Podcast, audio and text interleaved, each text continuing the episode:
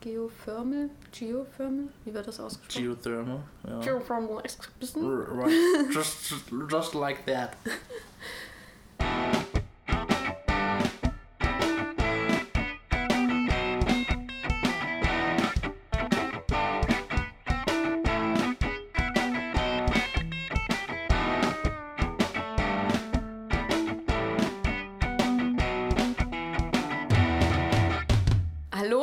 herzlich willkommen bei Pillows and Blankets, dem besten äh, Community-Podcast auf Deutsch in äh, Teilen von Neukölln.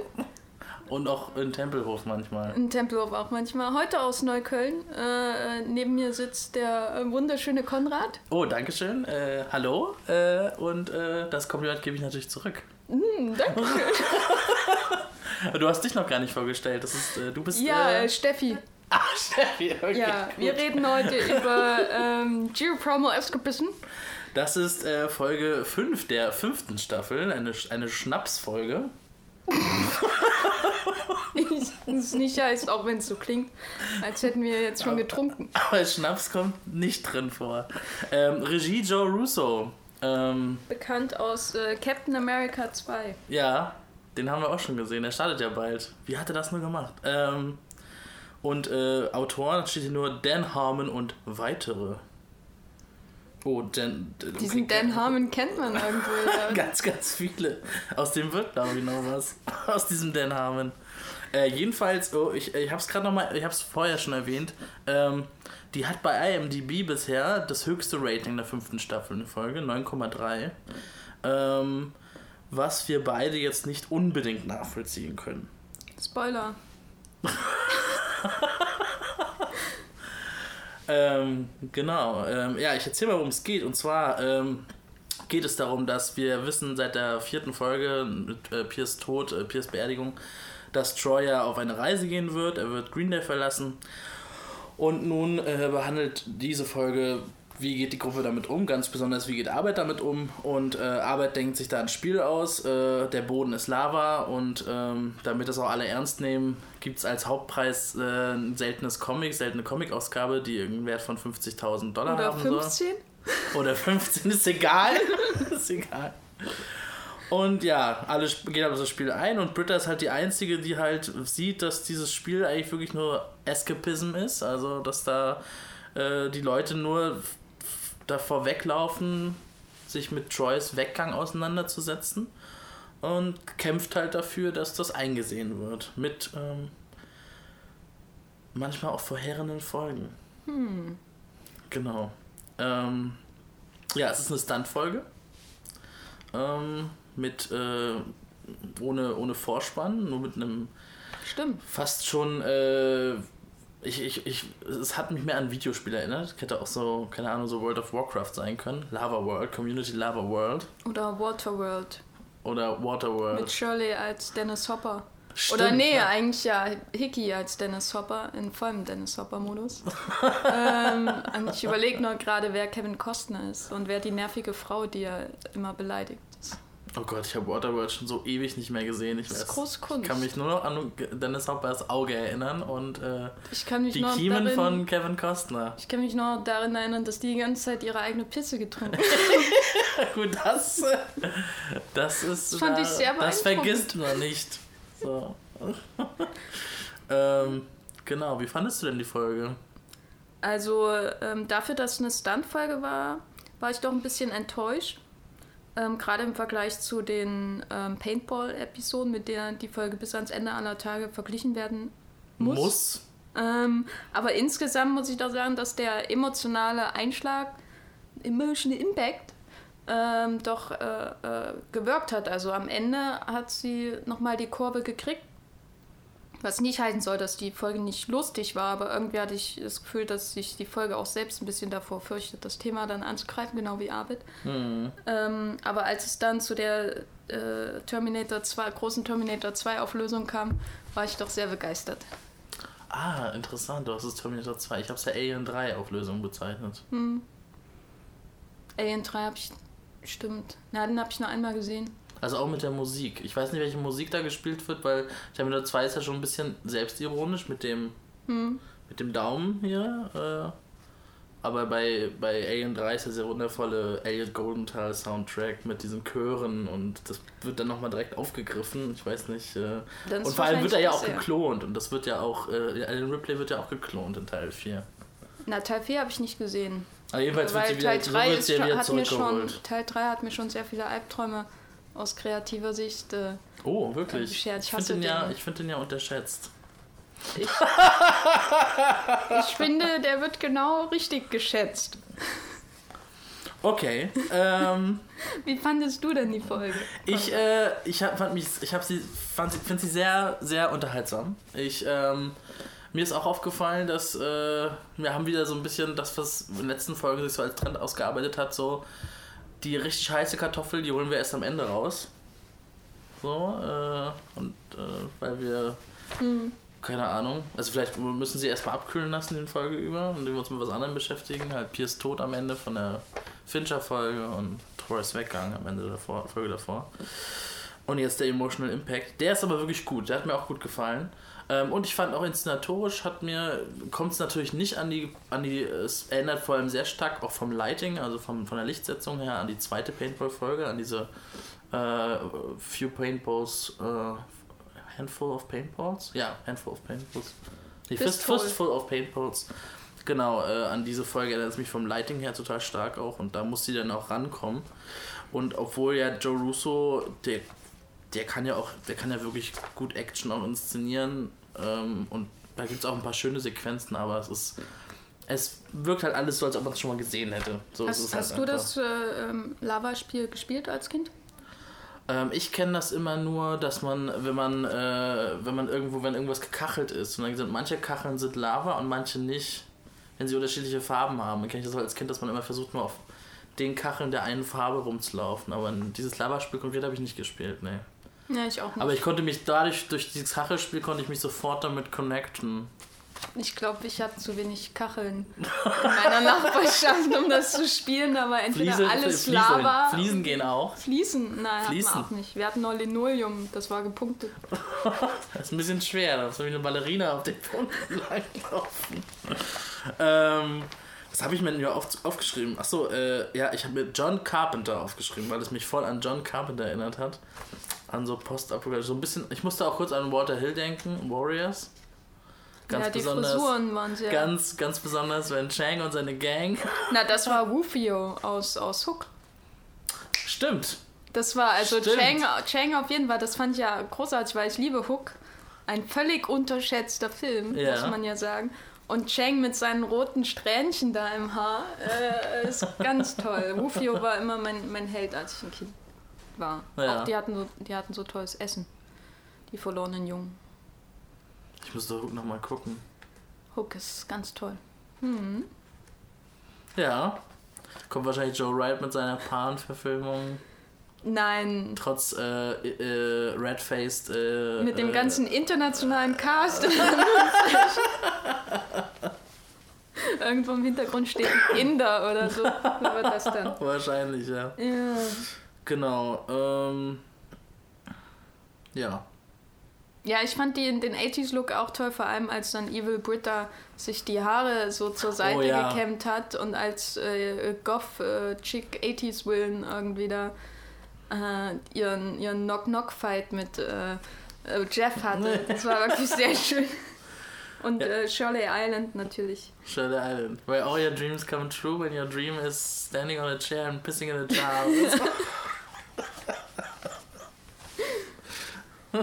Ja, was ich auch mal, also was, was ich, ähm, worüber wir gesprochen hatten, als wir die Fincher-Folge auseinandergenommen haben, was ich meinte, dass alle diesen Fall, dass er auch eine Stunt-Folge ist, alle diesen Fall so ultra ernst und ähm, fehlen so die Brüche, wo man irgendwie so sagt, hey, das ist doch nur das und das. Und hier ist das halt wieder da, was ich ganz schön finde. Also deswegen es eine bessere Stunt-Folge ist. Weil es immer, also bei Britta so die Figur ist, die immer die Leute so auf den Boden der Realität wieder zurückholen und so, äh, was habt ihr davon, wenn ihr jetzt von so viel Commitment, äh, sagt sie doch, fragt doch Chang oder alle, alle drehen so durch um sie herum und äh, ja, also Britta ist auch eine tolle Identifikationsfigur in der Folge, weil man sie. Also das erste Mal denkt man so, oh ja, ihr Psychologiestudium bringt wirklich was und sie sagt auch wirklich was Sinnvolles und äh, Es wird ja nicht Ja. die letzte Folge, Folge in der Season sein, wo, wo Britta sinnvoll ist. Ne? Nee, also es ist vor allem auch so eine, ja, eine Reparatur zur, zur Entwicklung vorheriger. Weil wir schon gesagt haben, wir hatten irgendwie die, die unnahbare äh, Britta, die, äh, die Jeff toll findet und dann hatten wir irgendwann die Britta, die alles Brittert. So. Und Ja. irgendwas mit Troy hat.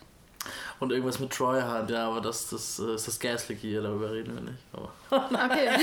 ich habe das ja auch nicht gesehen, keine Ahnung. das ist alles real.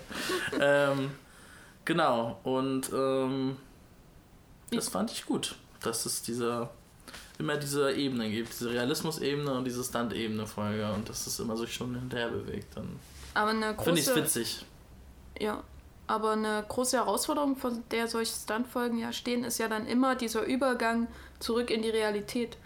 Äh, und Ja. hast du das Gefühl gehabt, dass es hier funktioniert hat mit dieser ganzen Klon-Geschichte? Fand ich sehr gut. Also was, was auch immer, was halt immer bei, also was mir im Stuntfolgen auffällt, die Inszenierung, also formal und ästhetisch, geht hier halt immer voll rein. Also so wie die Vorbilder sind. Aber auf der inhaltlichen Ebene gibt es halt immer diese Brüche. Und hier ist es halt auf einmal ganz umgekehrt. Also irgendwie auf einmal die zwei Figuren, Britta und Troy, spielen das voll. Aber die Inszenierung ist total, da gibt es keine Musik, das ist, da wird gern keine Geräusche nachgemacht, sondern sie alle so piep, piep, pup, pup, pup, wirklich, als würde man einfach eine Kamera hinstellen und zwei Kinder beim Spielen zu sehen. Und das fand ich irgendwie, das ist super gelungen, weil dann merkt man irgendwie, dass es wirklich, dass die da wirklich an was kämpfen, so, dass da wirklich um was geht, finde ich. Ich weiß nicht, wie du es gesehen hast. Ja, doch. Also mir hat die, für mich hat die Folge auch erst funktioniert, als dann wirklich an diesen emotionalen Kern kam. Weil vorher war es halt eine Stuntfolge und dann immer der Witz, ja, man macht eine Stuntfolge, hier ist gerade was Wichtiges am passieren, das ihr verdrängt. Und, äh, ähm, aber sobald dann Abed und Troy sich damit auseinandersetzen müssen und ihre Klonlösung finden, ähm, ja, ich, also ich fand das auch einfach einen schönen Abschluss im Vergleich äh, zu der Folge davor, wo das immer so angeklebt wirkt, dieses ernste Ende. Und hier wird das, äh, gibt es den sanften Übergang, der dann wieder die große, äh, die große Stärke von Community zeigt, nämlich ähm, beides in sich zu vereinen, weil das ist ja ein ewiger Kampf in der Serie. Ja. Äh, manche, manche Staffeln sind randvoll von Stuntfolgen und manche nicht. Und ähm, ich finde, das hat hier sehr gut funktioniert, das innerhalb einer Folge zu machen. Aber ich, mir gefällt trotzdem die spätere Stuntfolge viel besser. Aus verschiedensten Gründen. Aus verschiedensten Gründen. Äh, was natürlich, äh, was ich mir aufgeschrieben habe, ist natürlich das allerletzte Troy und Arbeit ist ein bisschen underwhelming. Es ist Troy und Arbeit in a Bubble. Aber die Bubble ist super. Die Bubble ist toll, ja. Erstens kommt die äh, äh, in einem, ich glaube, ein Armor of God Film oder so von Jackie Chan vor. Und deswegen werde ich die ewig äh, toll finden. Und ein anderer Punkt war, dass Peter Gabriel, mein Held, die bei einem Konzert eingesetzt hat. Und da war ich beim Ah. Konzert und das ist so eine Rundbühne, 360 Grad. Und der ist in so einer Bubble rumgefahren, äh, äh, gerannt. Und ich hatte jedes Mal Angst, dass er runterrollt und uns zerquetscht, weil, ja. Aber es war cool. Was für ein Tod. Von Peter Ja, Gabriel, deinem Idol Das war an meinem zerquetscht zu 18. werden. Geburtstag und das war ja äh, gut gewesen. Ähm, genau, wie findest du, ähm, wie fandest du denn das wirkliche Ende? Also die Verabschiedung? Mit, dem, ähm, mit Lever Burton. Oder war also noch davor, also halt, wo sie sich alle umarmen, also Ja, ich, sie halt ich, mochte, dass es, ich mochte, dass es so einfach ist, dass es wirklich nur eine Verabschiedung ist Ja. und kein großer äh, Moment, sondern das eher so als äh, eine Verabschiedung, aber auch mit dem Wissen, ja, das Leben geht weiter, ist jetzt nicht das Ende. Äh, und es war LeVar Burton dabei und äh, da werde ich mich niemals drüber beschweren. Ja, und Come Sail Away fand ich auch toll. Und Scheidig Tycoon Childish als Tycoon, äh, ja. Bootname. Genau. Ja. Aber was ich noch äh, sagen wollte, beim Ende äh, ist mir noch aufgefallen, wenn Troy, Troy springt. Also Troy fällt ja so und das ist, also die macht 1 zu 1 Ellen Ripley auch von Alien 3. Hm. Ah, fällt okay. auch so nach hinten. Ich glaube, ich muss den nochmal sehen irgendwann. In Zeitlupe. Und da habe ich mir nur gedacht, oh mein Gott, er wird sich so den. Er, wird, er hat eine schwere Gehirnerschütterung danach, eigentlich. Aber.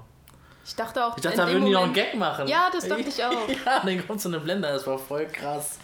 Aber Äh. gleichzeitig ist das ja so diese Haltung, die man bei diesen äh, Teambuilding-Wochenenden immer macht, wenn andere Leute einen auffangen müssen. Man muss Vertrauen üben. Ja, leider ist da keiner. Nein. Ich weiß es nicht. Vielleicht ist er auch tot und das ist alles nur ein Traum von ihm danach. Das war doch auch die ganze Chang-Storyline in einer der späteren Folgen. Ne, es kommt eine Blende, er ist tot und er träumt davon, wie er dann auf eine Reise geht und nie wieder zurückkehrt und. Ja, das ist äh, sehr lustig dann, ne? Community! Yeah.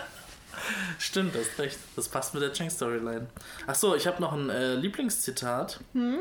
ähm, bei der Schlacht mit den Chairwalkers, wo, äh, wo ähm, Leonard sagt: Cirque du so long, you high step and acro bastards. Hast du auch eins zu Äh, ja, äh, äh, typisch Britta. Äh, you guys ready for closure of your caskets? Ganz toll. äh, ja. ja, es waren jetzt nicht so viele Hammer-Zitate dabei, aber schön, schöne einfach. Sowas wie No one gets Arbit, I got him a little. So von Mhm, Troy, das ist einfach. Ja. Ja. Das stimmt. Jib-Jabbing? Ähm, ähm, noch kurz, äh, wie fandest du denn die Hickey? Idee, dass Hickey quasi in der Folge die Pierce-Rolle hat, zeitweise? Stimmt, über Hickey müssen wir noch sprechen. Aber dass wir ihn jetzt so ausgelassen haben, ist vielleicht auch ein Symptom. Ähm, ich habe das Gefühl gehabt, als er das erste Mal seinen Auftritt hatte mit dieser Maschine. Warte mal.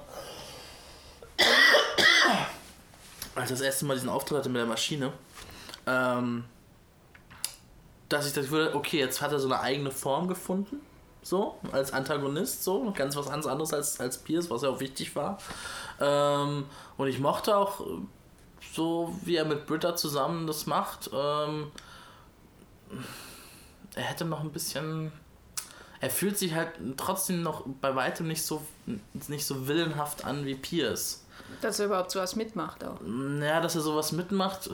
Ja gut, der Preis sind 50.000 Dollar, weißt du, das ist so ein Ding, das motiviert jeden. Also das ist Mhm. Kann schon. man sich bestimmt viele Stifte Da gab's und auch Papier kaufen. Da gab es schönere oder, oder 50.000 Lotterietickets. Ja. Aber, äh, na gut, er hat sein his son is gay married, damit machen sie nochmal ganz deutlich klar, das ist nicht Pierce. Wir haben hier keinen Pierce-Ersatz, wir haben jemand anderes. Ähm, irgendwie war ich dann doch von dem Ende so ein bisschen enttäuscht, wie er denn so. Am Ende war er nur Ballast, so man hat ihn gar nicht gebraucht, er hat auch keine wichtige Rolle eigentlich. So. Ja. Er, er ist halt, er ist wie so eine, er ist halt Hickey, äh, Hickey ex Machina ist er so ein bisschen. Er kommt immer genau dann, wenn man ihn braucht und dann verkehrt er wieder die Situation um und dann, ja. Ja. Ist eine seiner schwächeren Folgen, aber er wird, glaube ich, noch stärker dann. ja. Okay. Ähm, der Antec äh, mit äh, Mit LeVar. und den Star Trek Questions. Why is it not Planet Trek? ja, es You ist, never äh, go to a star. es ist wirklich mal, also warum? Das habe ich mich noch nie gefragt in all den Jahren. Vor allem seine erste Frage ist, wann fangt ihr an zu arbeiten im, am Morgen? Was für eine langweilige Frage. Ja, aber wahrscheinlich äh, endet diese Reise ja auch nicht so gut, ne? Das kriegen wir, glaube ich, in der nächsten Folge. Kommt das ja. Ja. Ähm, Es kommt dann irgendwann in Folge 13, 14 die Captain Phillips Episode wahrscheinlich. das finde ich gut. Ah, noch ein schönes Zitat ist We are, we are human beings, not the editors of Teen Vogue. Was, daran kann ich mich jetzt gar nicht mehr erinnern. Was Das war äh, Britta, weil es war so völlig random äh, Teen, Teen Vogue Kritik, weil die ja den Mädchen und Frauen schlechtes Vorbild geben. Äh, Aber halt Britta, ja. Und Britta ist halt- Teen Vogue ist scheiße. So. ich wusste nicht, dass es das gibt. Aha. Hm. Wird schon ganz früh Ja. konditioniert. Okay. Ja, mehr habe ich nicht auf meinem Zettelchen.